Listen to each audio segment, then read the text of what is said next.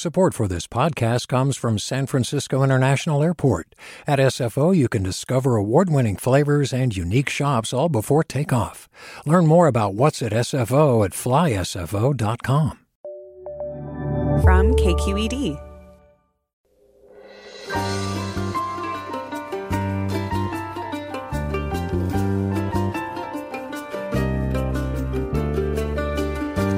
From KQED Public Radio in San Francisco, I'm Alexis Madrigal.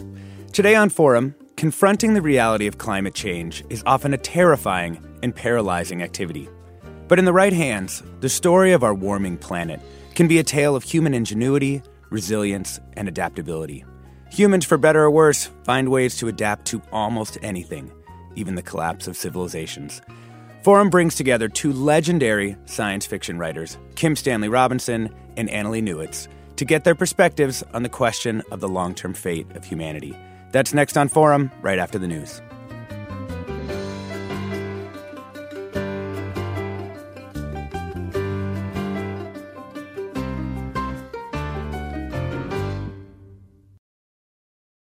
From KQED Public Radio in San Francisco, I'm Alexis Madrigal. Today on Forum, we're talking humanity's future, the long arc. I have two writers with me from here in Northern California who have planetary imaginations, thinking across time scales and geographies. In the old days, they might have been known as science fiction writers, but now they are both renowned for their work considering climate change, which has given rise to a newish name for their genre, cli-fi.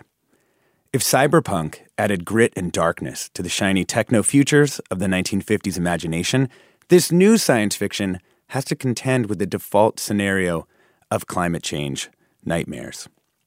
Now the hardest task is mapping a narrow trail through the future for humanity to walk to avoid disaster.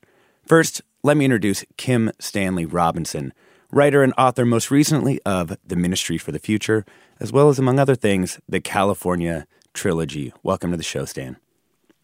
Thanks. It's great to be with you. And also joining us today is Annalee Newitz, a science journalist and science fiction writer who has authored two great sci-fi novels. Earlier this year, they published Four Lost Cities, A Secret History of the Urban Age. Welcome, Annalee.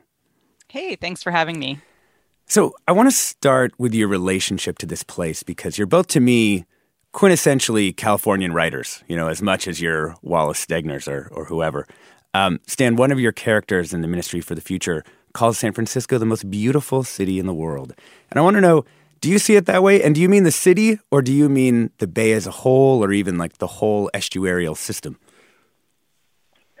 Well, I mean the city first and foremost, although it is a great bay and a great state. Annalee and I grew up just a few miles from each other, although in different decades down in Orange County. So coming to San Francisco is like a stupendous upgrade in beauty and civilization. And I live in Davis, so I feel like I'm in the provinces of San Francisco, and I think that it's the provincials that always love the capital the most. When I go down to San Francisco, it's just like I'm tripping. It's fabulous, and I'm excited and seeing friends, and then I go back to little old Davis, and it's like returning to the Midwest. So I have a heightened appreciation for San Francisco.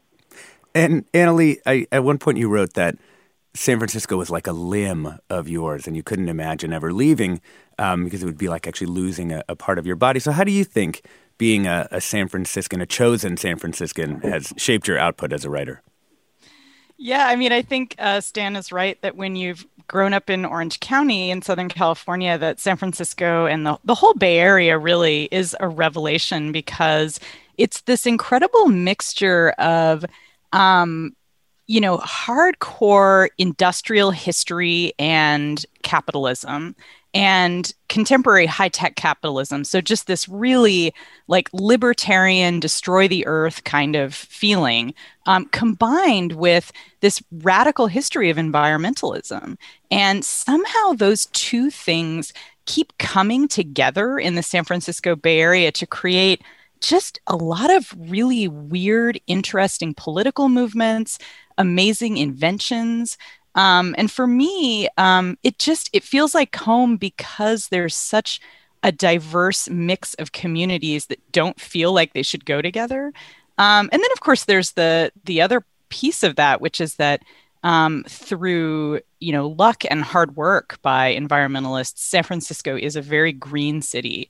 It has a lot of green spaces. It has an incredibly huge public park in Golden Gate, but of course, lots and lots of other spaces that are green, lots of trees on the street, or not in the street. I mean, although we're trying to grow them in this. Yeah, I was going to say, we're working on keeping some of our slow streets from pandemic times. So maybe there will be trees growing in the street. So I think that that's part of why it feels like it's part of me, because it really feels like it's a living city, not just because the infrastructure is changing and humans are living here, but because there's other creatures living here too. There's trees, there's lots of animals, there's, hawks that fly overhead. And it's just, it's really a weird and wonderful mixture. Yeah. I also think there's something about Mount Tam being so close by, particularly from the East Bay. You look over and you just see this sort of guardian of the city.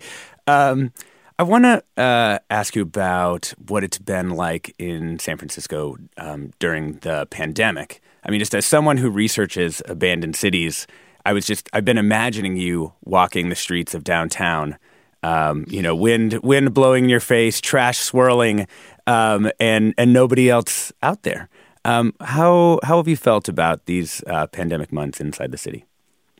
It's been interesting because there have been a lot of national news stories about how people are abandoning the city.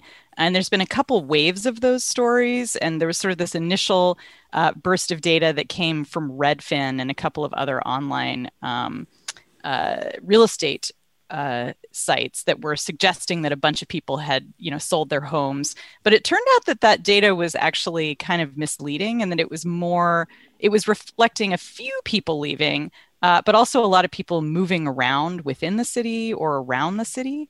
So it hasn't been as abandoned as one might think based on reports. And so for me, I keep thinking about these beautiful murals by Mona Karin, which you can see in various parts of the city. There's one on Church Street that's really striking at Church and Market. That's a mural showing the past and present and future of San Francisco.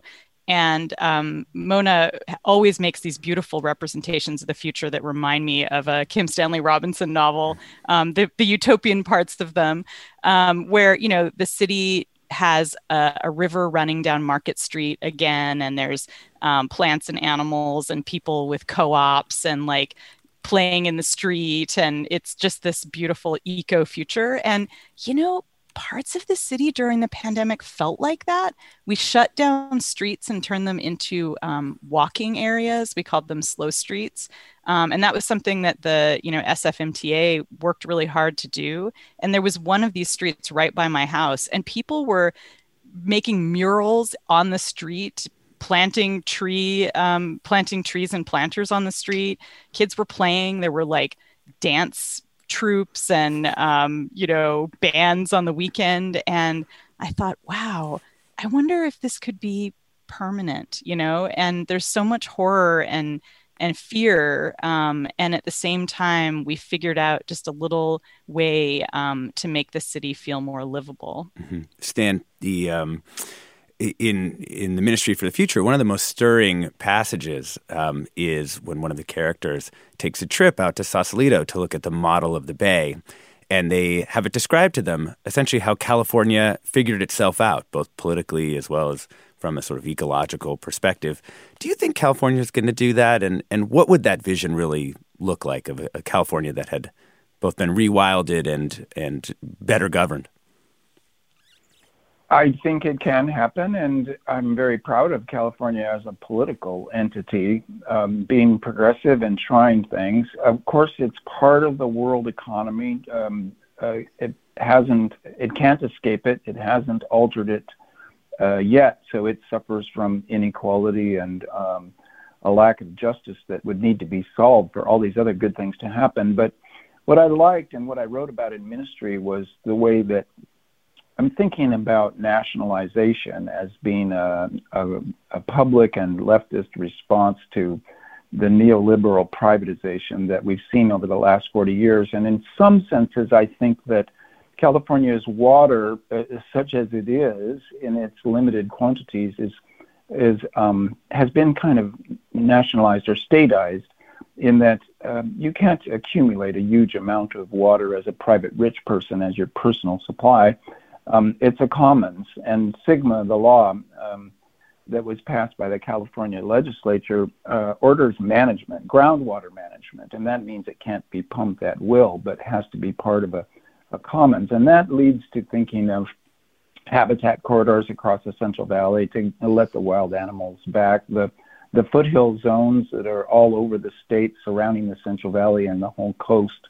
All these foothill zones are semi-wild already, and with some accommodations to our wild cousins, you can imagine a super productive California in the old economic terms, like it being the fifth biggest economy on earth, et cetera, but also a leader in how to live sustainably with the rest of the biosphere, because we're so blessed in California with almost every kind of ecosphere and biome, and some are heavily damaged, but almost all of them are up for restoration, could be restored, and that could be part of the work of what we do as a civilization. So it's easy to get really, I don't like to say patriotic, that's a kind of nation state word, but it's easy to be proud of California as a space, just as an animal wandering around this, and also the built infrastructure, the human decisions. And San Francisco is beautiful and in its human aspects. And I agree with you about Mount Tam, by the way. I was at the top in the offices at the top of what my friend has taught me to call the Big Tower. We ought not to give it its commercial name. And we all know which one I'm talking about here. And I was up on the top floor, and it looked like we were as high as Mount Tam, although we were only about half up it. But the view out to the Farallones and the view of the entire city from up on the Big Tower, which obviously should become a public viewing platform. It was gorgeous, and I think it's really quite stunning to live. I was just speaking my mind when I called it the most beautiful city on earth. I haven't seen them all, and so I'm making a claim here that I can't substantiate because it's so emotional. But it certainly is a spectacular landscape. I definitely don't disagree with you. We're talking about science fiction here that's not entirely dystopian, and the long sweep of humanity with Kim Stanley Robinson, writer and author of The Ministry for the Future, the Mars Trilogy, and Annalee Newitz, science journalist and author of the book Four Cities, A Secret History of the Urban Age, as well as the novels The Future of Another Timeline and Autonomous. Can you imagine a future in which your own children or grandchildren live a better life than you have? Give us a call now at 866-733-6786. That's 866-733-6786. You can also get in touch on Twitter and Facebook. We're at KQED Forum, or email your questions to forum@kqed.org. We'll be back with more after the break.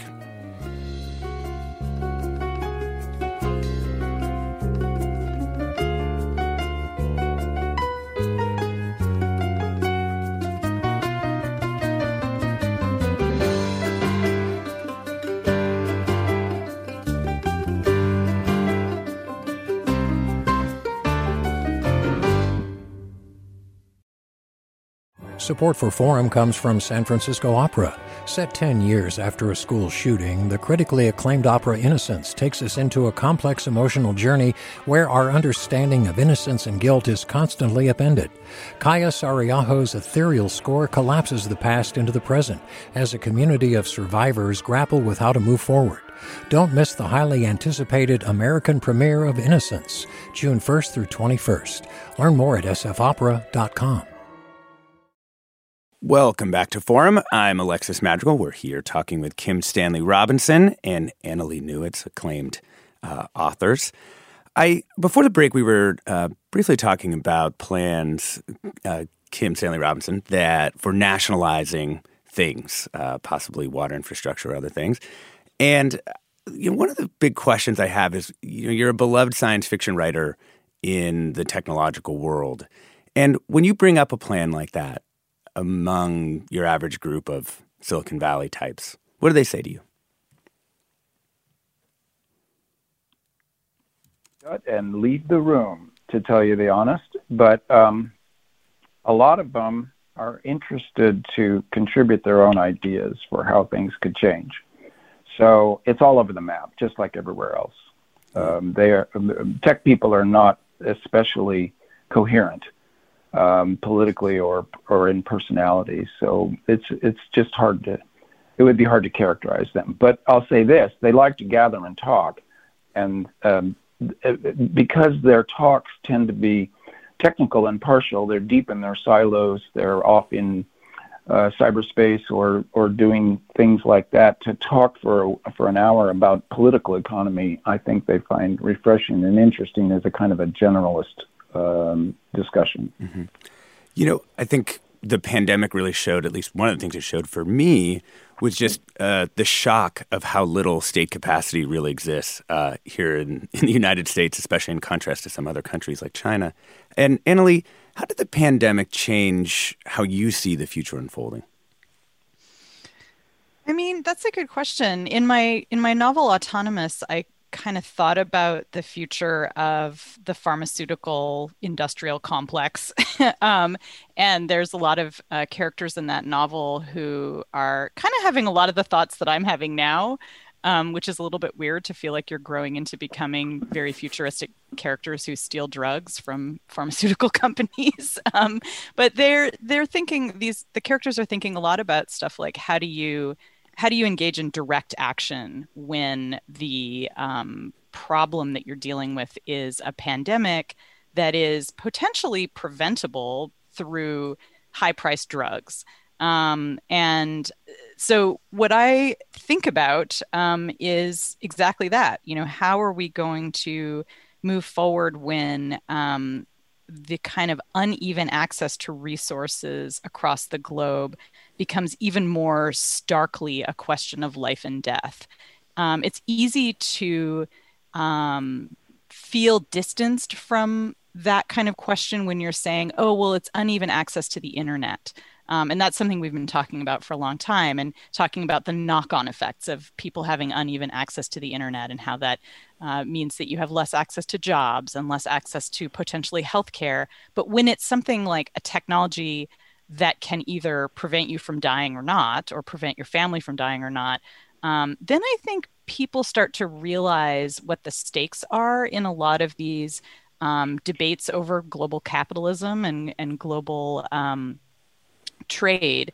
And I think that I think about how, like I said, how we're going to intervene. What are the direct actions going to be? What are the democratic actions going to be? How can we invite the state in a healthy way to help regulate healthcare and make sure that we don't see what we're seeing right now, which is pockets of the world that are still deep in the throes of battling the coronavirus, and then other parts of the world that are just completely recovered.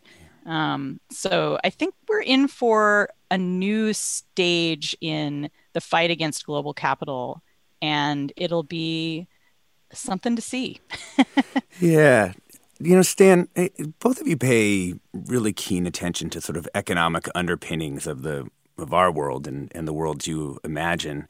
Do you see a future Earth where capitalism, you know, in more or less its current form, remains intact, but humans avert the worst effects of climate change? No, that wouldn't work. We're already in a period of supremely rapid transition to some kind of post-capitalism. And so I think the first step of that we're seeing already is simply a return to Keynesianism, where a government is allowed its a role as governance, and the idea that the market could govern has been discredited by the last 40 years of its bad performance. So a balance between state and finance, with state taking the lead role as it should be, that I think will be the first steps. And so one way to think about this is, in 500 years, will there be a capitalism as we know it? You would have to laugh. And so what you do then is shove that date back towards us. At what point does it change? Well, with the biosphere collapse and with radical inequality, we're at the start of the change now, and it's going to come really rapidly. strange things are happening. The central banks are all gathered together, and I didn't even know this when I wrote Ministry for the Future, to form a network for greening the financial system. 89 of the central banks, including all the big ones that matter, and they're trying to figure out how can money itself be made green, and so carbon quantitative easing, paying people to do good work for the biosphere rather than strip mining the biosphere. These things are already begun and are being discussed, so this is the beginning of post-capitalism. Yeah. Annalee, do you want to answer that one too? Yeah, I was interested to follow up on that and say that I think there's room to have, and this is a bit dark, a hyper-capitalist future that's also green. And so I hope that Stan is right, that we're entering a post-capitalist phase and that that's also better than capitalism and that it isn't some sort of return to feudalism, which, you know, can also be, I suppose, exciting in some ways. But I feel like my scenario is more about how does capitalism figure out a way to commodify saving the environment or maintaining the environment in a way that is hospitable for humans and our biosphere. So I think there's an opening for capitalism to continue to like run roughshod over everything, including other planets, and exporting maybe our environmental technologies to other planets so that we can just keep building Earths everywhere. So I worry that those things can be decoupled and we save the planet, but we don't save humanity, if that makes sense. Yeah. You know, Robin Sloan is a friend of the show. And I think actually to both of you, I believe, you know, he turned me on to the sociologist Zygmunt Bauman's concept of, you know, liquid modernity. And I'm going to slightly paraphrase here to make it simple, but he basically poses the central dynamic of our time as anything can happen, but nothing can be done.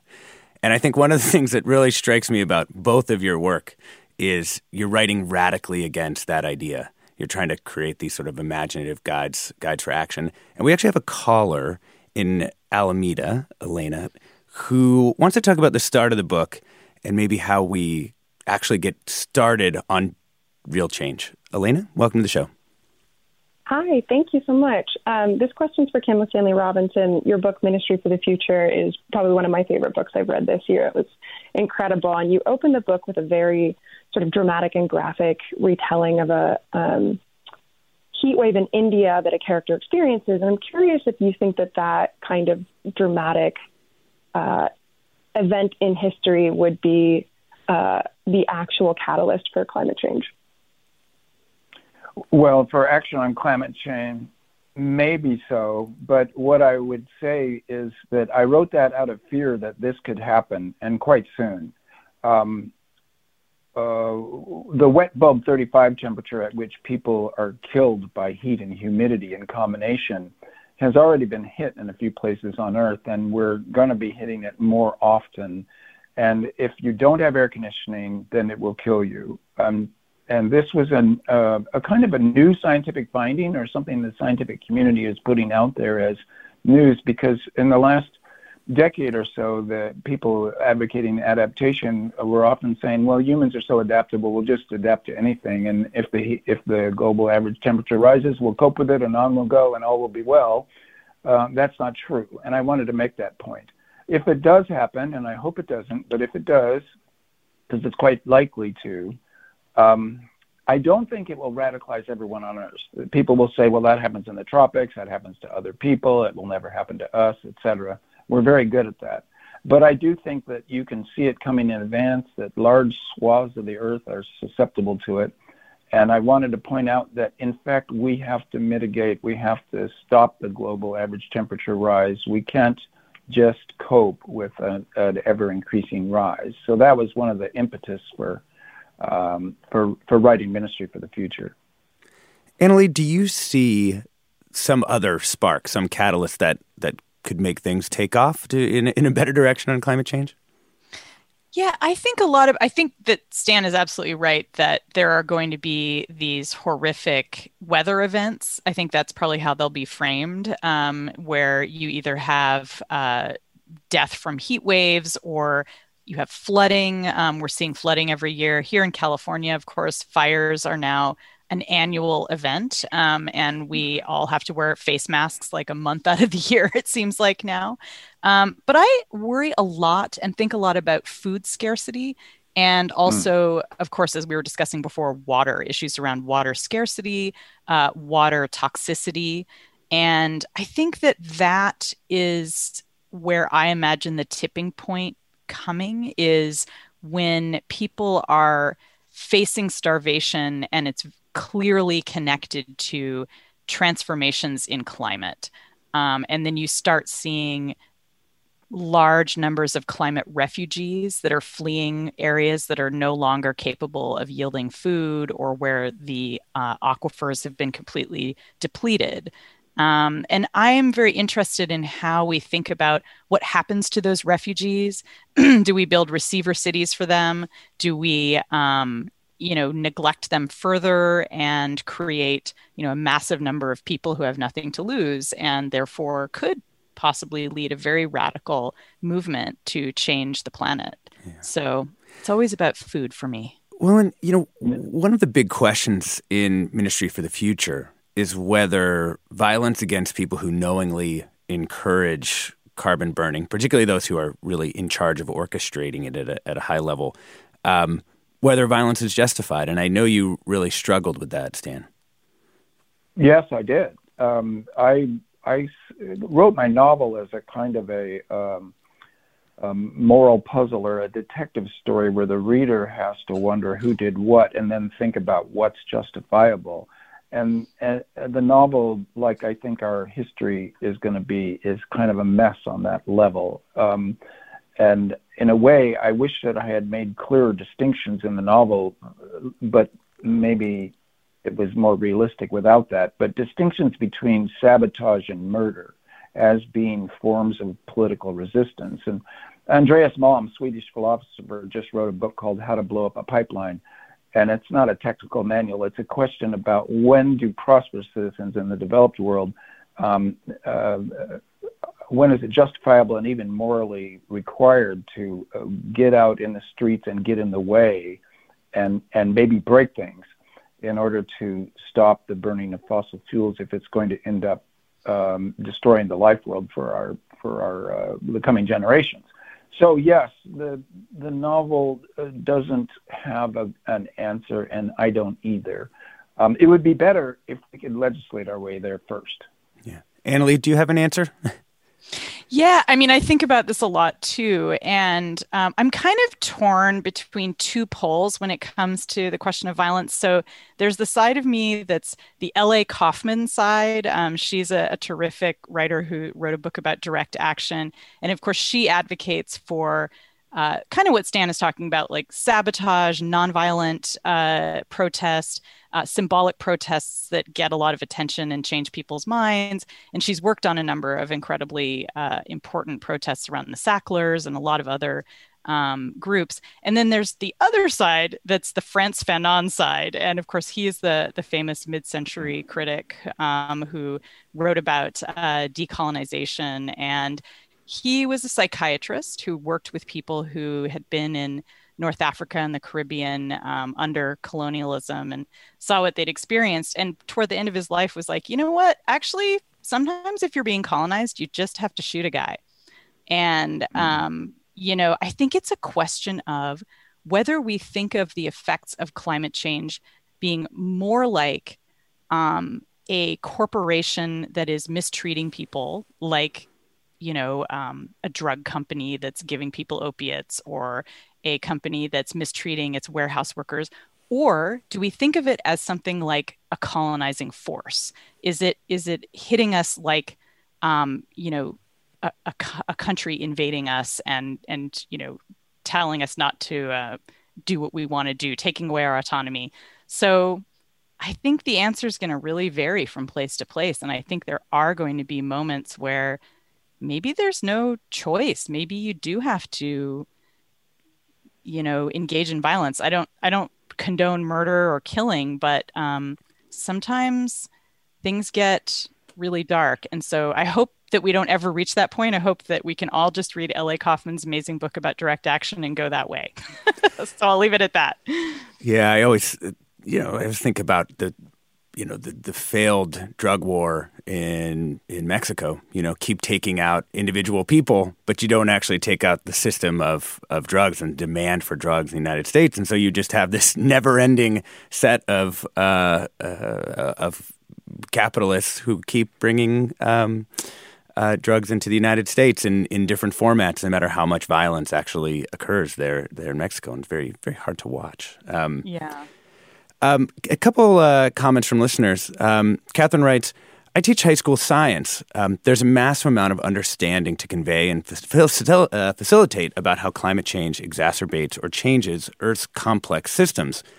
But recently, I've been reading research from a Swedish psychologist, Maria Ohala, who has found educators who make space for student emotions will be able to facilitate more solutions or ideas from students in the inquiry process.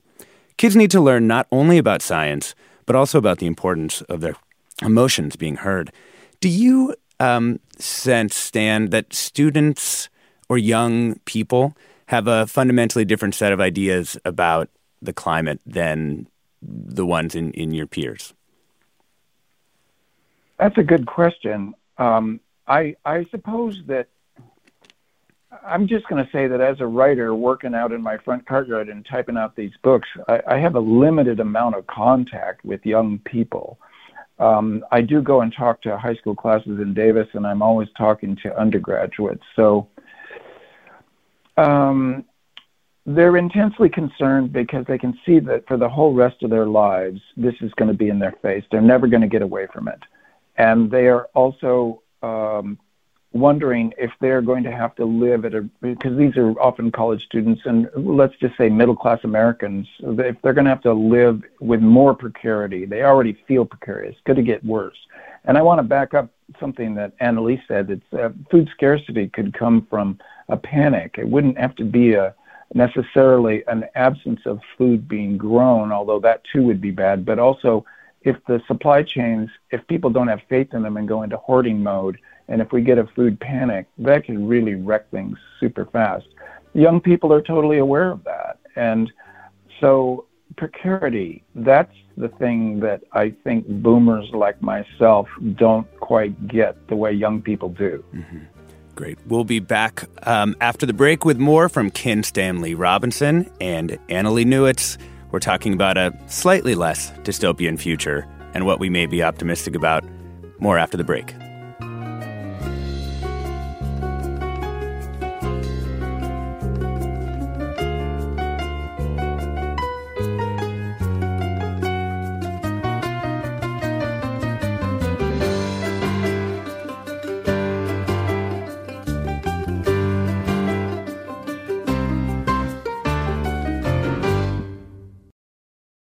We've all got those parts of our house where the internet just won't go. Well, if you had wall-to-wall Wi-Fi from Xfinity, you could worry less about dead spots.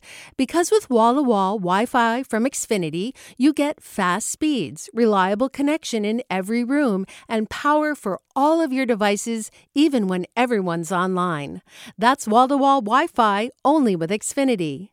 Restrictions apply. Not available in all areas. Actual speeds vary. Welcome back to Forum. I'm Alexis Madrigal. We're here talking with Kim Stanley Robinson and Annalee Newitz about the long sweep of humanity and climate change. Couple listener comments.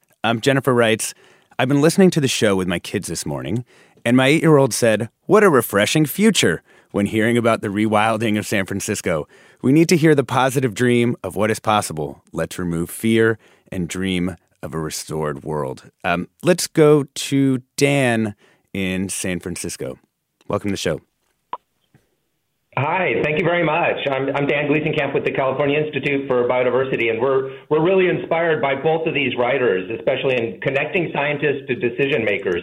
And right now, there's a whole lot going on in this rewilding. We're building overpasses over freeways and abandoning land to save water and species. Senator Skinner and Ting are saving money for monarchs and pollinators. And part of this is budget surplus, but more of this is the fact that now scientists are finally having a voice that they haven't had. And my question is, you know, both of these writers have written about the idea of scientists finally being able to be free and not be vassals to global capitalism, kind of feudalism 2.0, as Stan has phrased it. And I wonder if you guys can talk a little about this idea and the prospects for it happening and approaches for, you know, by which scientists finally become free to develop solutions for people rather than just tools for the rulers. Stan, you want to start off on that one? Yes. It was in my Mars trilogy where one character describes our human history at this moment as a battle between science and capitalism. Now, this is a very simplifying, and the two are actually like conjoined twins. They were born together or grew up together and are fighting for control of history. So I'm always on the side of science. And we are in a scientifically created world between public health, all the medical advances, and the infrastructure. Our 8 billion people is an artificial construct on this planet, and now we need to sustain it. And so certain of successes that are scientifically based have actually created such a larger population that there has been knock-on effects, as Annalee said. Problems have been created by our successes, and now we are in deep. And we got to listen to the scientists and then craft, because they're, as a collective, they're in some ways rather modest. They just say, look, we're figuring out the world. We're figuring out things we can do. We don't know what to do with this. That's the political process that needs to figure that part out. So that's all the rest of us. Annalee, do you have the same view of science as this kind of force in history, or is yours slightly different?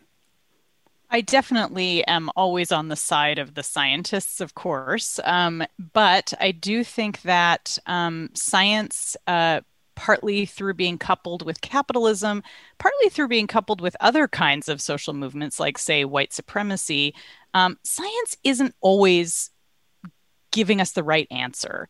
There have been a lot of atrocities committed either wittingly or unwittingly by scientists. And so I always bump up against what Stan was sort of gesturing at, which is that what we really need is good governance. We need evidence-based governance, and the evidence-based part is where science comes in.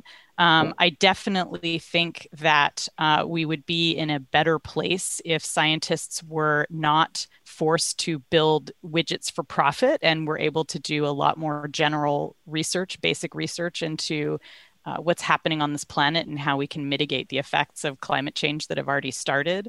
But I do think that things like the Green New Deal or Biden's infrastructure bill, which is kind of a soft echo of the Green New Deal, that kind of stuff is really, really important for making a framework that we can attach to science or that can give us a roadmap of where we want our science to take us. Because especially here in Silicon Valley, I think we all have seen that quote unquote unfettered science sometimes just gives us garbage. And what we really need is a vision for the future coupled with the kind of attitude that I love among scientists and engineers, which is just, we can solve this.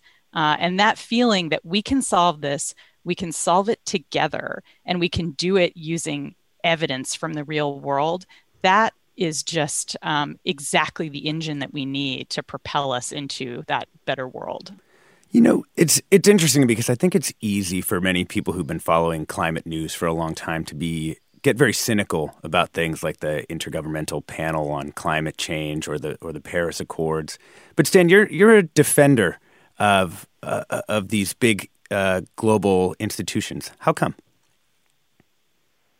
Well, we have got a biosphere problem that's planetary in nature, and we're in the nation-state system where every nation is fighting for differential advantage against all the other nation-states and treating it as a war of all against all. So in that sense, we're doomed. So given that, if you don't want to be doomed, then you've got to make international agreements. And that's precisely what the UN, the IPCC, and the Paris agreements are. They're international platforms for the nations to come together and agree to act collectively. And anybody who challenges them is a kind of a, to me, a ridiculously cynical idealism, like, oh, there's things should be better, but things aren't better. And so what would you propose as an alternative to the Paris Agreement, since we don't have a perfect world or world government, which might not be good anyway? So, yes, the Paris Agreement is one of the great moments in history. Now, it has to be added, it could become the League of Nations, a good idea that failed, and then 20 years later you got disaster. That could happen. But it is the platform where we're going to get to a better space if we manage it. Absolutely. Let's go to a young reader in Oakland. Matt, welcome to the show. Hey, how you doing? Actually, it is my children who are young readers, speaking of next generation. And I have a 10- and a 12-year-old, and it seems like everything they read is some kind of a post-apocalyptic narrative. So they're very familiar with all of these issues. And their baseline is just is one of just very high levels of anxiety about the future based on those kinds of narratives. And I guess my question is, like, are there any resources that the panel can recommend that kind of introduce a healthy level of that anxiety, but don't have that tip over into learned helplessness? More action-oriented kinds of resources or things for younger kids. And I realize that, they mostly cater to an adult audience, but I would really love to hear their thoughts. Annalee, you want to take that one? I am not an expert in young adult or children's fiction, but I do know that these days we're seeing kind of a turning away from that dystopian strand in young adult writing. And I think, obviously the great resources are talk to a librarian and ask them to give you recommendations for books that aren't apocalyptic. I do think that you see in lit, we go through phases of fantasizing about how we can change the world. And the apocalypse is one convenient fantasy about, okay, just first burn it all down, then build the next thing. It's a very quick fix idea. And so that same idea can be expressed in different ways in different stories. And so I think we're seeing a turn toward stories that are more about fixing things or kind of getting into the future with your friends without having to have some kind of horrific nuclear apocalypse or other kind of apocalypse. I wanted to talk about, before we go to a couple other calls, I wanted to talk about the Chinese model. Through the last 4 decades, really this direct existence proof that didn't really exist when I was born, that another economic system could lead to that kind of prosperity. And really the state capacity in China kind of boggles the mind, like when they did the lockdown in the early days of COVID. But the Chinese Communist Party's authoritarianism also poses these incredibly difficult ethical questions. So as you write and think about the future, how are you grappling with that? And let's start with you, Stan. Well, my previous book, The Ministry for the Future, is called Red Moon, and it's about China and this problem. And I concluded that it's really impossible for an outsider to understand China today, because all of my Chinese friends told me it was impossible for them too. So we're all just like the blind man and the elephant in this case. What I came to in that book and in my thinking is that if the Chinese Communist Party trusts the Chinese people, then the Chinese people will trust the Chinese Communist Party, and their citizen satisfaction with their government is pretty high relative to Americans. But I'd seen signs of distrust in the current leadership of the Chinese Communist Party and resulting in all kinds of quite terrible policies. At the same time, they are as committed to carbon reduction as anyone else, even though they've got lots of coal and are in an incredible growth spurt, and yet they are trying also to transition for climate terms. So it's a mixed bag. It's a really important country. One has to get away to take a larger sense of political representation and also look at the granular level of the the neighborhood councils in Chinese cities and so on, where people feel that they are represented by the political system. Now, I find that mysterious, and I think a lot of Americans do, because it seems to me democracy would be better, but they've worked out their methods in this last century, and I think if the Chinese people didn't like the Chinese Communist Party the way it was working, that it would rapidly disappear. So they must like it. So it's a mystery, and I guess I could conclude by saying that I personally feel very confused about it. Yeah. Jordan writes, I'm a scientist, and I think we live in the best place at the best time. Our knowledge and capability is better than ever. We know how to create a Garden of Eden. That is, we've done the research. We just need to propose policy that is not purposely divisive and political, like the Green New Deal, but implement solutions that work for everyone. Annalee, how do you see that sort of comment? I mean, I think that, one person's best place ever is another person's complete apocalypse. I think that for some people, this is a really great time to be alive, especially if you're living in a place like San Francisco and you have a upper middle class job and you're white and, no one gives you crap. I think that for lots and lots of people, this is an incredibly terrible and terrifying time to be alive. So I think, whenever we have these kinds of conversations, we have to be really careful about how we're framing these kinds of pronouncements. And also, the question around is the Green New Deal politically divisive or not? As we've been talking about throughout this conversation, we can't just have unfettered science. We have to have some kind of political framework.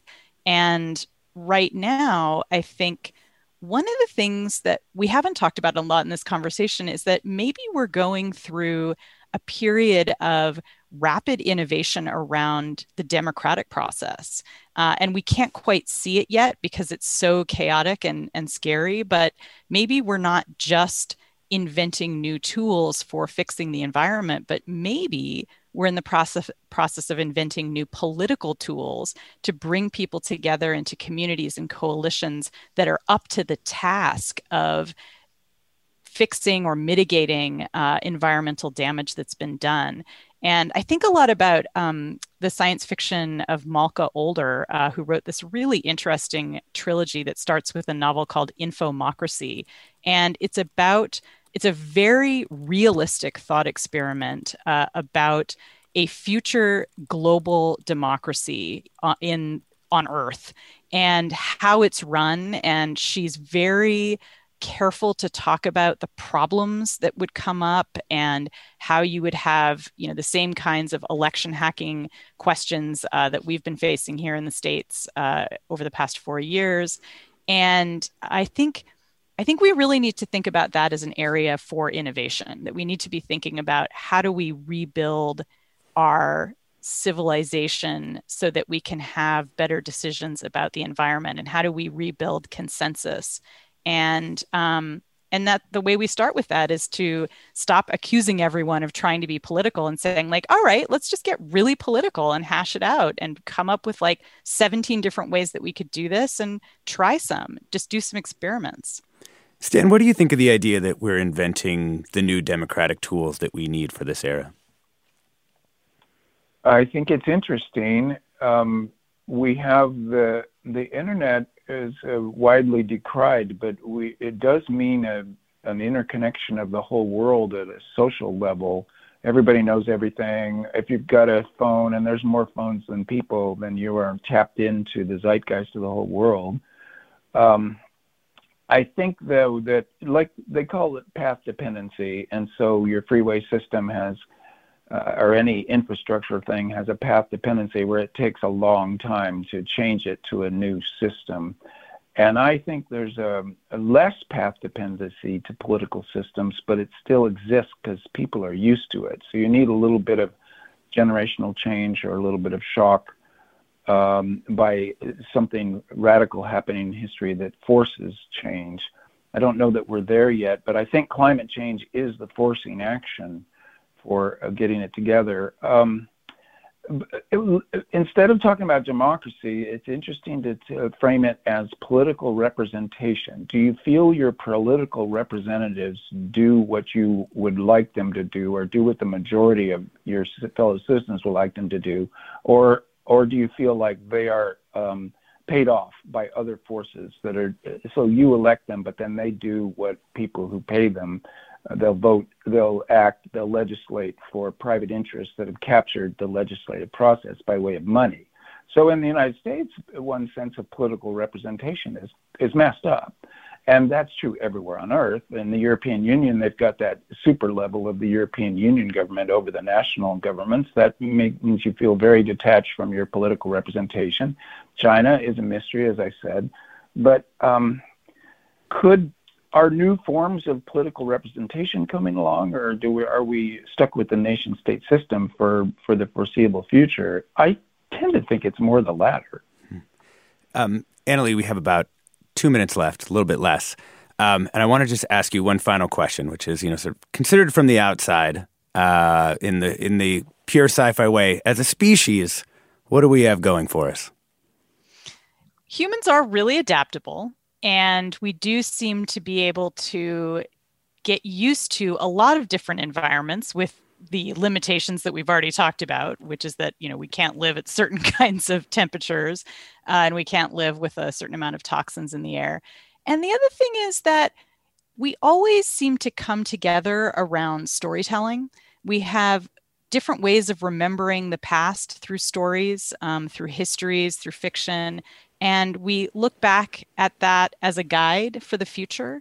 And I think that actually is a very hopeful thing that we do. We're not just staying static. We're evaluating what we've done to the best of our knowledge and trying over and over and over again to rebuild our communities, to rebuild our cities, to reimagine our relationships to each other. And we do it pretty fast, too. It is a generational kind of shift. And so I think there is hope for any group of creatures that's always trying again and again to come together in some kind of group. That's and awesome. Yeah. Thank you so much, Kim Stanley Robinson and Annalee Newitz. You've been listening to Forum. I'm Alexis Madrigal. Stay tuned for another hour of Forum ahead with Mina Kim.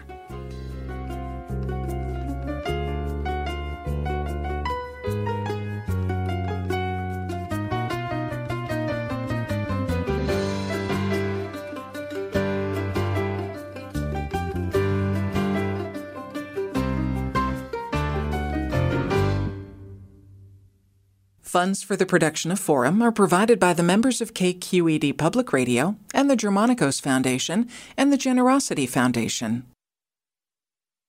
Support for Forum comes from San Francisco Opera. Set 10 years after a school shooting, the critically acclaimed opera Innocence takes us into a complex emotional journey where our understanding of innocence and guilt is constantly upended. Kaya Sarriaho's ethereal score collapses the past into the present as a community of survivors grapple with how to move forward. Don't miss the highly anticipated American premiere of Innocence, June 1st through 21st. Learn more at sfopera.com. We've all got those parts of our house where the internet just won't go. Well, if you had wall-to-wall Wi-Fi from Xfinity, you could worry less about dead spots. Because with wall-to-wall Wi-Fi from Xfinity, you get fast speeds, reliable connection in every room, and power for all of your devices, even when everyone's online. That's wall-to-wall Wi-Fi, only with Xfinity. Restrictions apply. Not available in all areas. Actual speeds vary.